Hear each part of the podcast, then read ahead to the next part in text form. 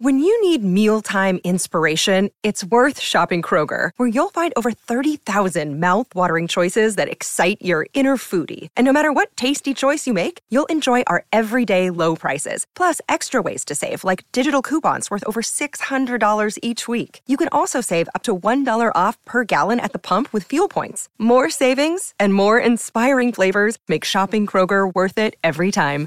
Kroger, fresh for everyone. Fuel restrictions apply.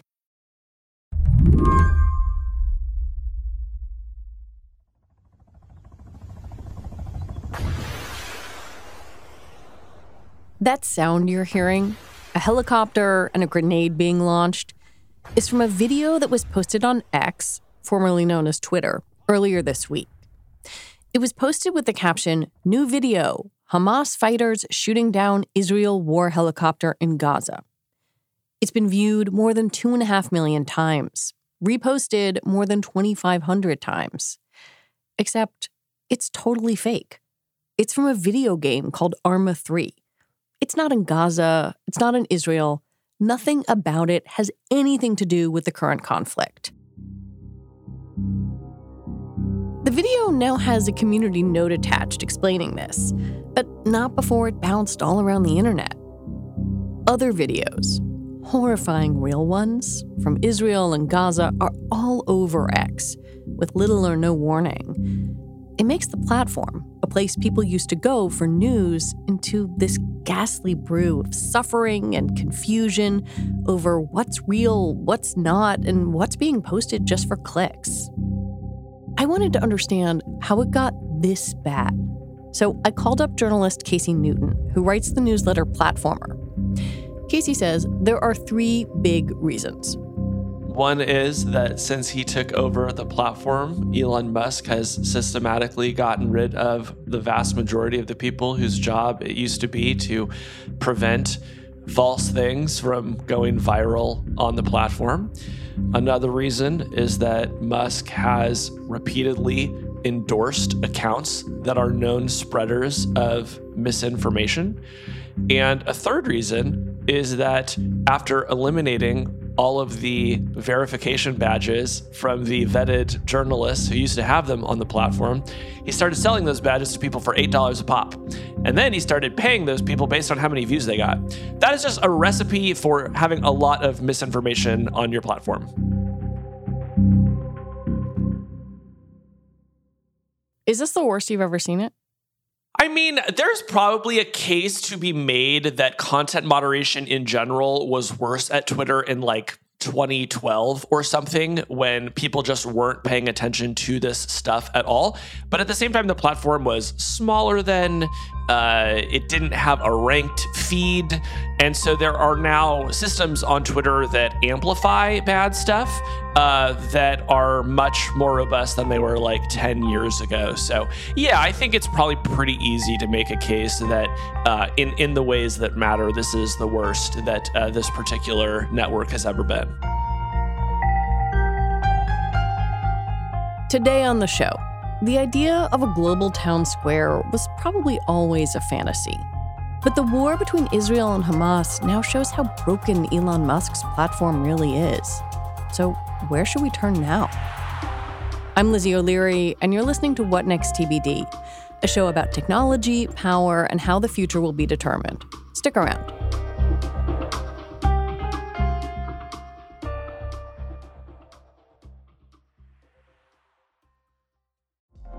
Apple Card is the perfect cashback rewards credit card.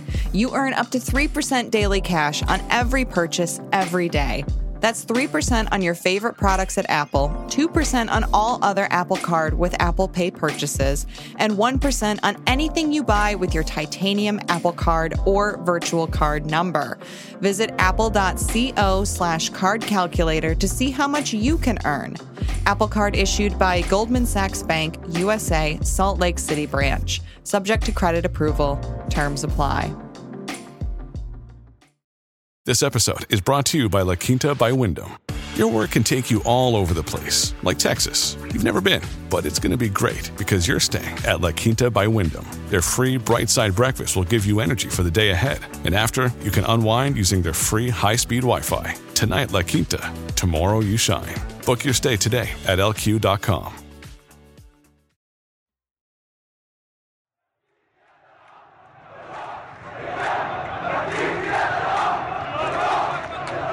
Maybe you weren't constantly online during the Arab Spring, but I can tell you that there were moments when it felt like we were getting real news from real people on social media. And when wars broke out in Syria, in Crimea, Twitter was one of the places where you could get good information. In part because it was up to the minute, but also because there were teams of people within the company whose job it was to sift the real from the fake, not to mention the automated systems to manage it all. Of course, platforms have always been plagued with mis and disinformation, but there were also thousands of journalists and verified organizations that users could trust. All of that is largely gone now.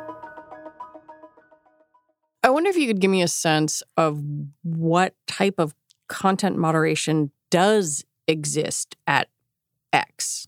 Well, I mean, I think, you know, if you are posting child sexual abuse material, for example, they will make some efforts to catch that. They have some automated tools that are looking for uh, terrorist content, for example. It's illegal to host terrorist content, so they still have to pay kind of glancing attention to that.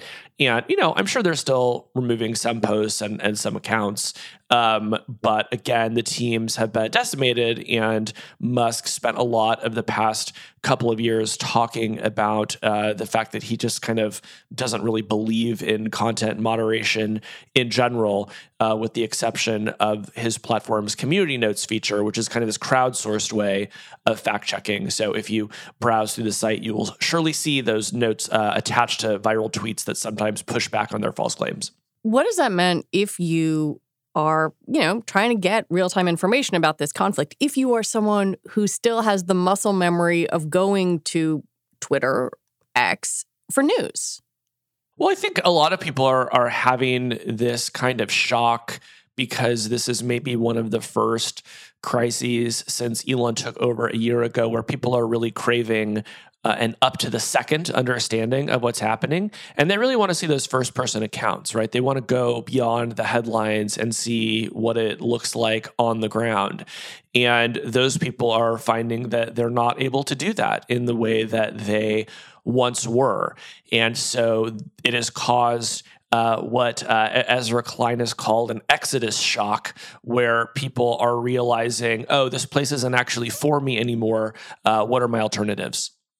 You and I talked about this a little bit um, with regard to Ukraine, but it it does feel like the past week or so has been palpably worse. I, I wonder if you've thought about that or thought about why you think that is.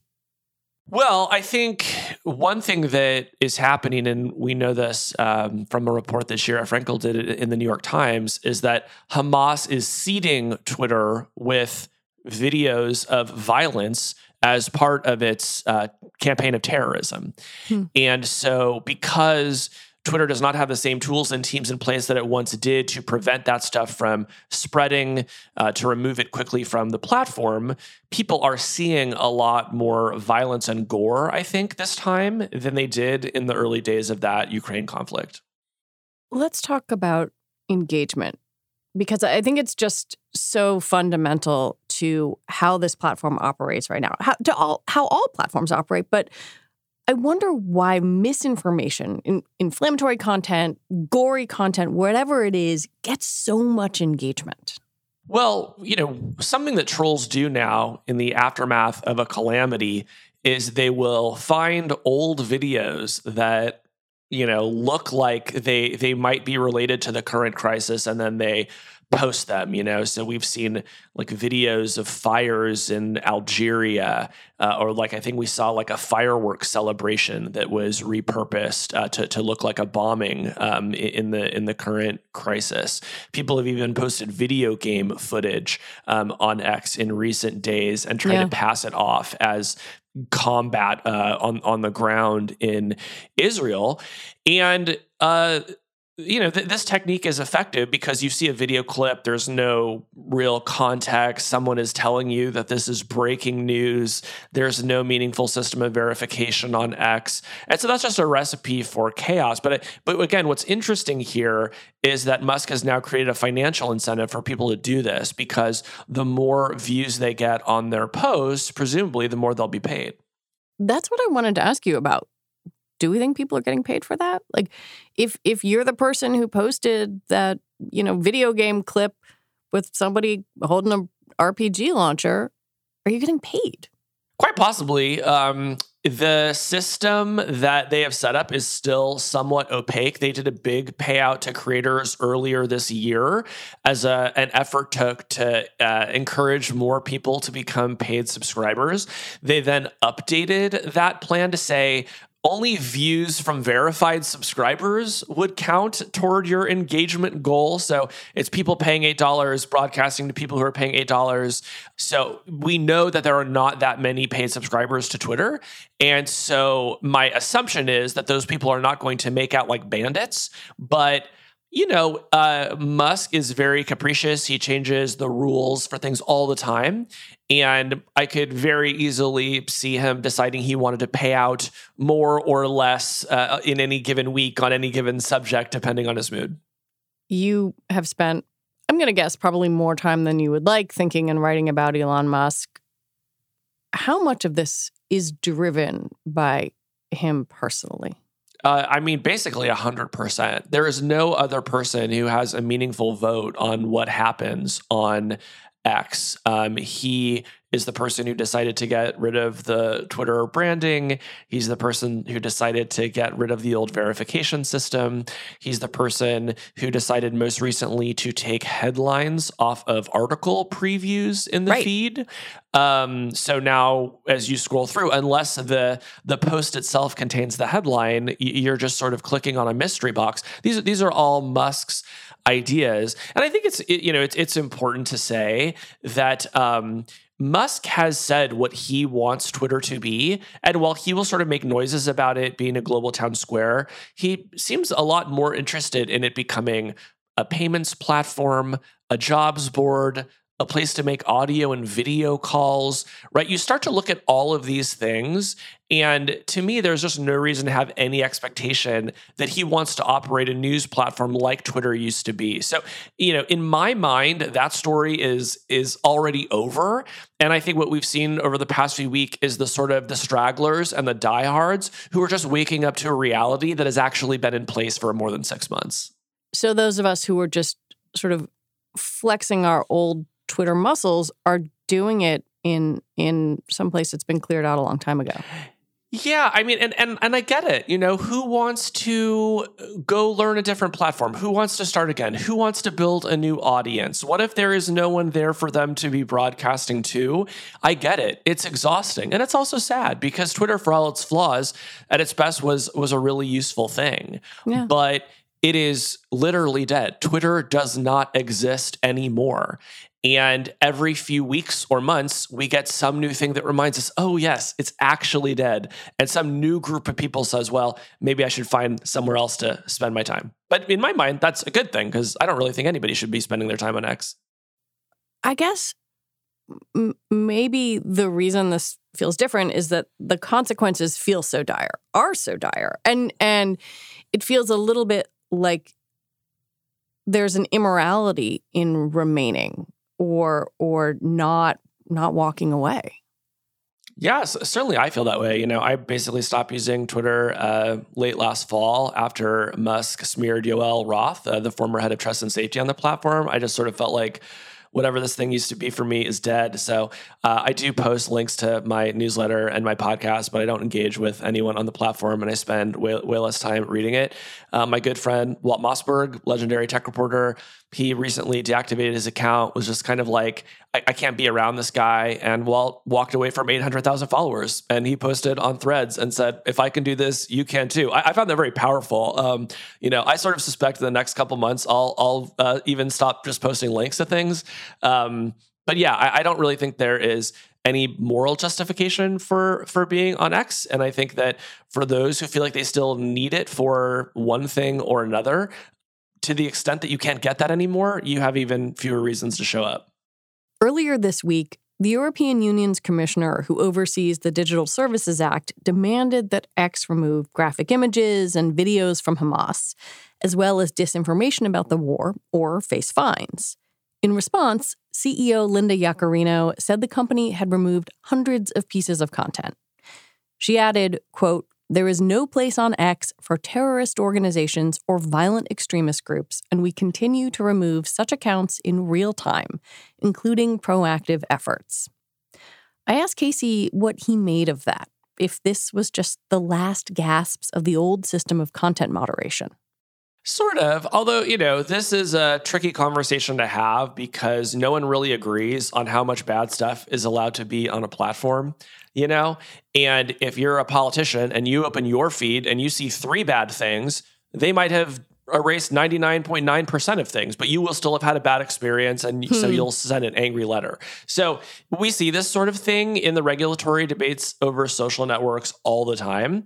At the same at the same time, you know, when you talk to like researchers or people who ha- had been using this platform to do what they call open source intelligence, which is basically just looking at public posts to try to see what you can figure out about what's going on uh, in wartime and sort of other high stakes situations, they will say that it's much less usable than it can They mourn the loss of a true verification system. They feel like they're spending more time having to debunk stuff uh, than they used to. Um, so the, the people who sort of care the most about this and work on this the hardest are saying it is worse than it used to be. It would be surprising if. Uh, after having eliminated almost all of the people who work on this stuff, that X was doing even half as good a job as it used to. What is the use case for X right now? It's a payments pl- processor and a jobs board, Lizzie. Like, you know, that's what you need to hire. Go to X. Uh, you want to you want to you want to pay your friend but not use Venmo for some reason? Go to X. That's what it, hey, you want to make a video call to somebody whose phone number you don't have? Go to X. It's uh that that's the vision. It's a little bit of everything. Um and like again, like I I love this because once I realized I didn't want to be on X, I did still want something that was like Twitter. Yeah. And the biggest impediment to me getting what I want is people using X like it's Twitter. So over the past week, we have just moved much further in that direction because more and more people are waking up every day to the fact that Twitter is dead. When we come back, are the alternatives really viable?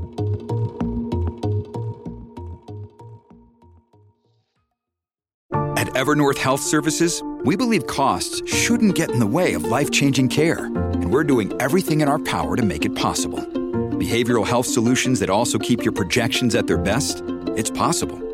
Pharmacy benefits that benefit your bottom line? It's possible. Complex specialty care that cares about your ROI? It's possible. Because we're already doing it. All while saving businesses billions. That's Wonder made possible.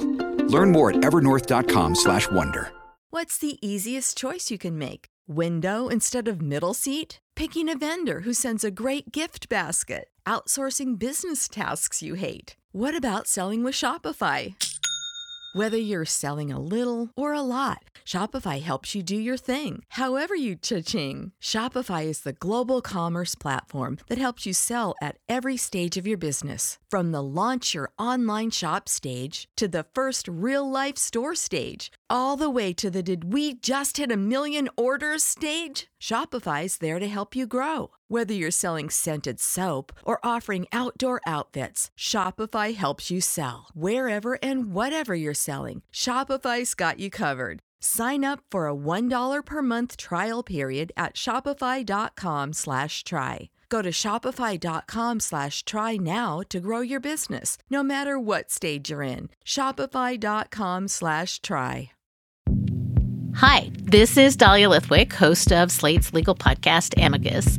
If you're listening to this show, you might be interested in Amicus's live show that we're hosting in Washington, D.C. on Tuesday, May the 14th. My colleague, Mark Joseph Stern, and I will be talking to some amazing guests, including Sherrilyn Ifill and a sitting state Supreme Court justice.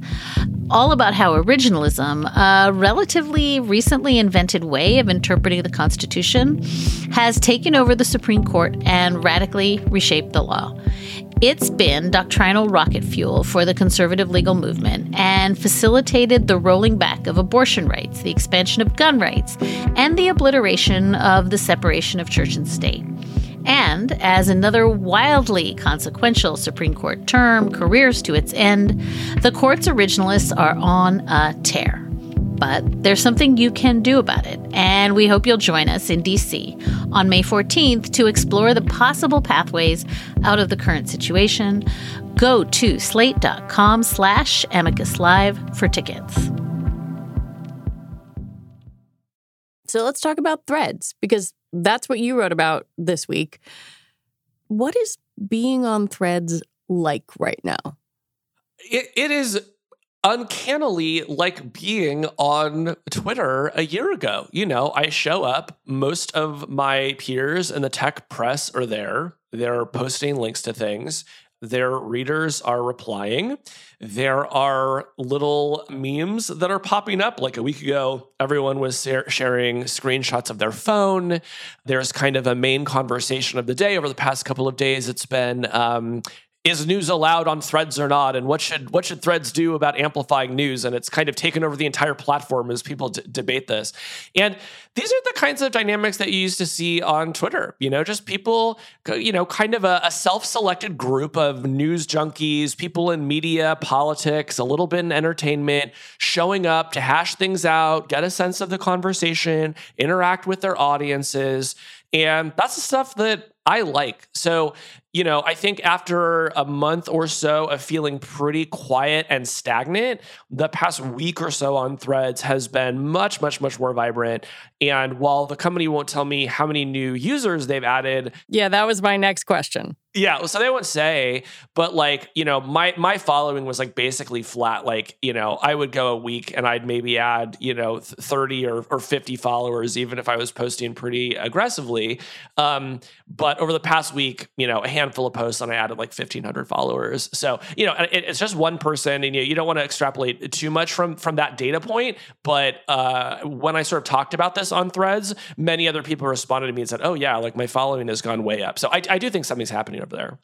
Well, the news conversation is a really interesting one, and I, I want to dig into that a little bit. Adam Mosseri, head of Instagram, posted on threads.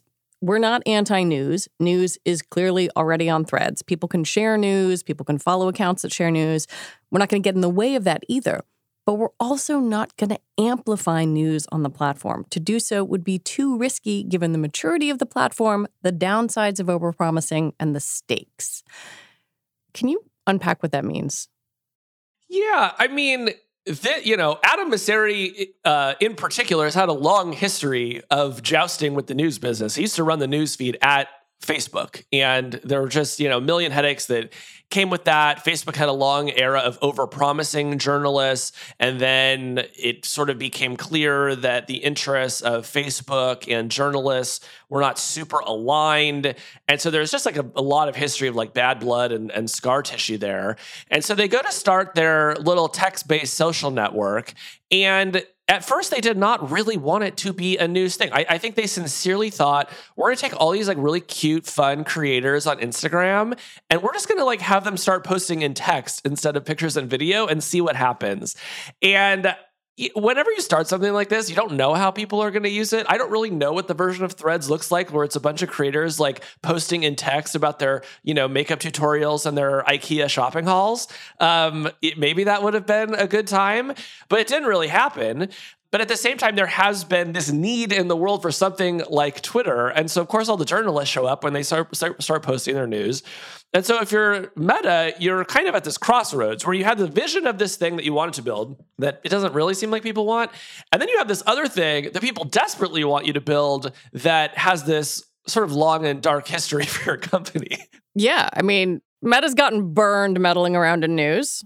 Yeah, so that probably doesn't feel like a great choice. But in I think the most important ways for as controversial as this topic has been, it's also already been decided. If you give people a box to type text in and you let them add links, what they are going to post and discuss is the news, right? Like that is what there are links to on the internet is news. So some people will post links to things that are not news and some people won't post news at all, but a lot of people are going to be posting news. And so I and I don't believe this is true, but a funny thought I have had is like if I were Adam Mosseri, the way that I would get every journalist in the world posting on my platform is saying this is not a place for news, because then you have all the journalists saying we're going to show you Mosseri, right? And they all show up, and next thing you know, they've like captured like the entire uh, you know uh, elite press corps.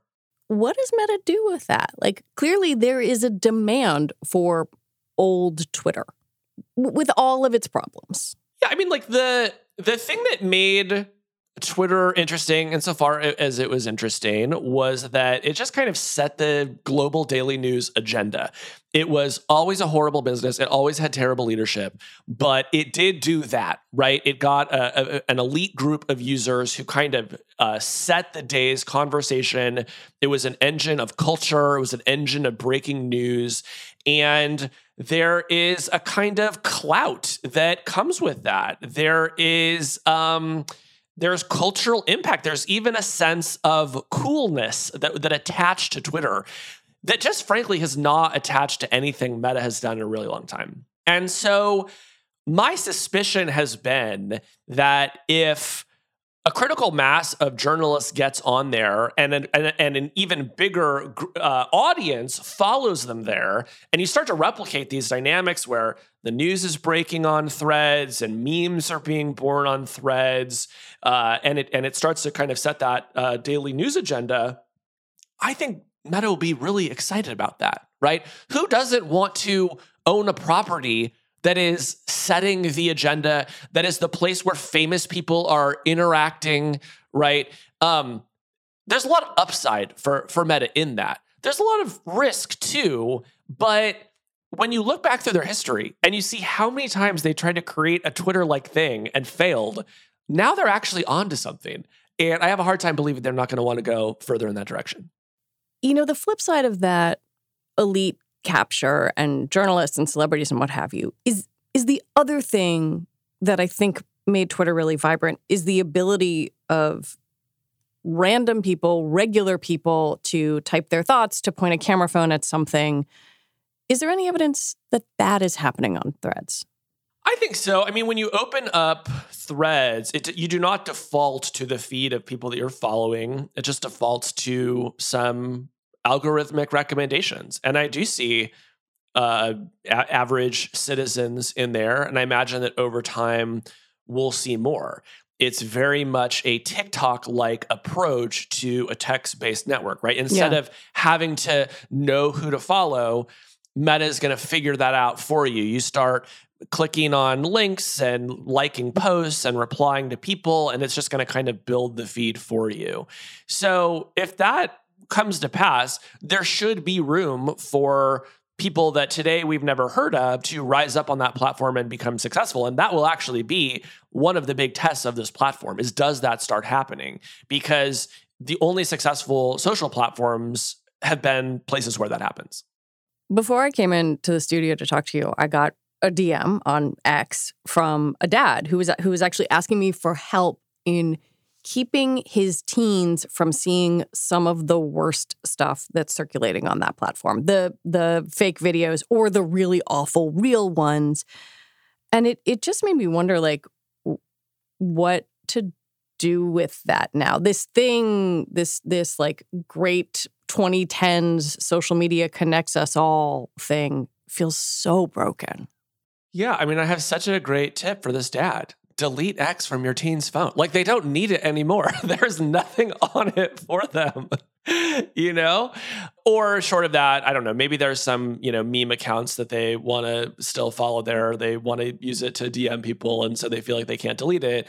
But, you know, you just do need to have a conversation of like th- this place is the Wild West. You should expect to see the worst things you've ever seen on this platform and it's like just basically not a safe place for you to be. That that's what I believe. That's what I would tell, you know, my teens if I had teens. Um But look, we are in a time of uh, tumult and change. The old social network order has been upended, and we are waiting to see what is going to take the place of this thing where we journalists gathered. Uh, some people still think it could be Mastodon. Some people still think it could be Bluesky. Some smaller group of people might say, you know what, the heck with this social web. I'm going to start going back to like slate.com and other journalists' websites to get their news, um, which is like a beautiful thing to do. I wish more people would do it, you know? So I, I think people have options, and you know th- this is a really a question for me is is what people really want because there's a lot of discussion about like, well, where can I find those news links, and you know, will Threads be the place for news links? But you know, you can kind of find news anywhere. I, I think what people really miss is the conversation and the first person accounts. You know, they want to know how people are talking about the news, and they want to get um, a sense of what's happening that is a little bit less edited, that feels a little bit more raw. And so, like, where is that going to be? And that's, I think, the piece of it that that hasn't settled. And in terms of like what happened today, there's like still a lot of places that'll tell you what happened today.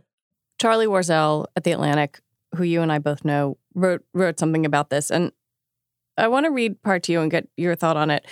It's worth considering that the possibility that the centrality of social media as we've known it for the past 15 years has come to an end, that this particular window to the world is being slammed shut. To me that that feels real and I wonder what you think the next decade of social media might be. I mean, I, I respectfully disagree with Charlie. I think this is Really? wishful thinking. Yeah, like I think um, when you think about why social networks exist, it's because people have opinions and they like sharing them. you know, um, I don't think anything changed about that. I think the form that um, that people are like like the ways in which people can express those opinions, the platforms they express those opinions on, those are changing to some degree. But like, I don't think we're losing places to post. In fact, there are now more places to post today than there were a year ago. And and, and you know, and by and not just like places to post, but places where lots of influential people are posting, right? So in in effect, like the reverse has happened. I think you know people want to find a million different ways to mourn the Twitter that was, and they want to find a way to express their exhaustion at the idea of having to start again. And I actually think that um, when you when you read someone, and there are a lot of people, you know, I, I read a similar piece of the New Yorker this week that says social media isn't fun anymore, and I always just think like, how old are these people? I'm going to guess you're in your your 30s or your 40s, right? And you've sort of already built your clout, and you've made your place in the world, and now you're being told you're going to have to go start over somewhere else, and that idea exhausts you profoundly. That's the last thing you wanted to do. It took you 15 years to get your followers on Twitter. Now you have to go do it again on something called Bluesky and Mastodon. Come on, get out of here, right? But then go talk to a 13 year old. Are they exhausted at the idea that they're going to have to like go be online? No, they're thrilled to. Ask an eight year old what he wants to be when he grows up. He's going to tell you he's a YouTuber. You, you know, he- he's going to tell you he wants to be a YouTuber. So like. Don't sit here and tell me that the social web is over. Like the social web is being reborn. And I'm sorry that that makes you tired. So the global town square is dead. Long live 45 different global town squares. Yes, and like I, you know, the, no one is brave enough to write the take that maybe it's a good thing that there are 16 different places to post, right? Like, weren't we all supposed to be upset that there were these monolithic platforms and that we were all governed by their rules? Uh, you know, we had no recourse if a content moderation decision went against us. Weren't we supposed to be upset about the concentration of power? Well, like, here's what you asked for. There is no longer a concentration of power in social networks. And so instead of saying social networks have no future, I think the more interesting question to ask is what is the future of these platforms that are being born?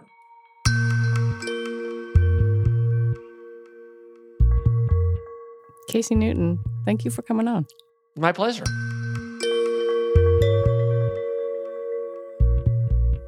Casey Newton is the founder and editor of the technology newsletter Platformer. And that is it for our show today. What Next TBD is produced by Evan Campbell and Anna Phillips. Our show is edited by Jonathan Fisher.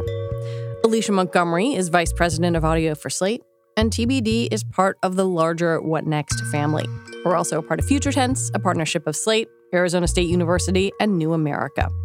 And if you're a fan of the show, I have a request for you. Become a Slate Plus member. Just head on over to slate.com slash whatnextplus to sign up. All right, we will be back tomorrow with another episode.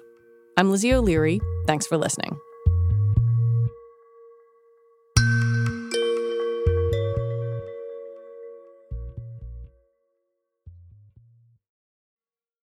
Step into the world of power, loyalty, and luck. I'm gonna make him an offer he can't refuse. With family, cannolis, and spins mean everything. Now, you wanna get mixed up in the family business. Introducing The Godfather at ChumbaCasino.com.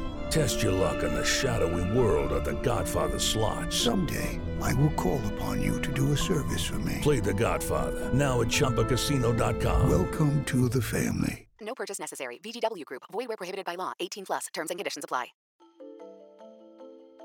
Hi, I'm Jeremy Stahl. I'm Slate's jurisprudence editor. Ordinarily, I edit our courts and legal coverage from the comfort of my home office in Los Angeles, but for the next month and a half, I will be locked in a lower Manhattan courtroom with the rest of the press, a jury of 12 New Yorkers, Justice Juan Merchan, prosecutors, Trump's defense team, and the former president himself as history unfolds. I've temporarily moved myself and my family from Los Angeles to New York to cover this case firsthand, like I have done in other cases, including the Paul Manafort case, the Roger Stone criminal trial, and Donald Trump's first impeachment. I'm hoping that my background knowledge of the many, many criminal travails of our former president can offer something to you, Slate's listener. Over the next several weeks, you'll be hearing from me on Amicus, Slate's legal podcast, and in articles on slate.com. From the jury selection to the opening arguments to the witness testimony and cross examination and the prosecution's case and the defense's case, and ultimately to a final verdict. We will be providing you wall to wall coverage throughout the entirety of the trial as it unfolds from the courtroom. There's no way I'd be able to do it without the support of Slate Plus. So if you're not already a subscriber, please join today by clicking try free at the top of the Amicus show page on Apple Podcasts or visit slate.com slash amicus plus to get access wherever you listen. Thank you so, so much.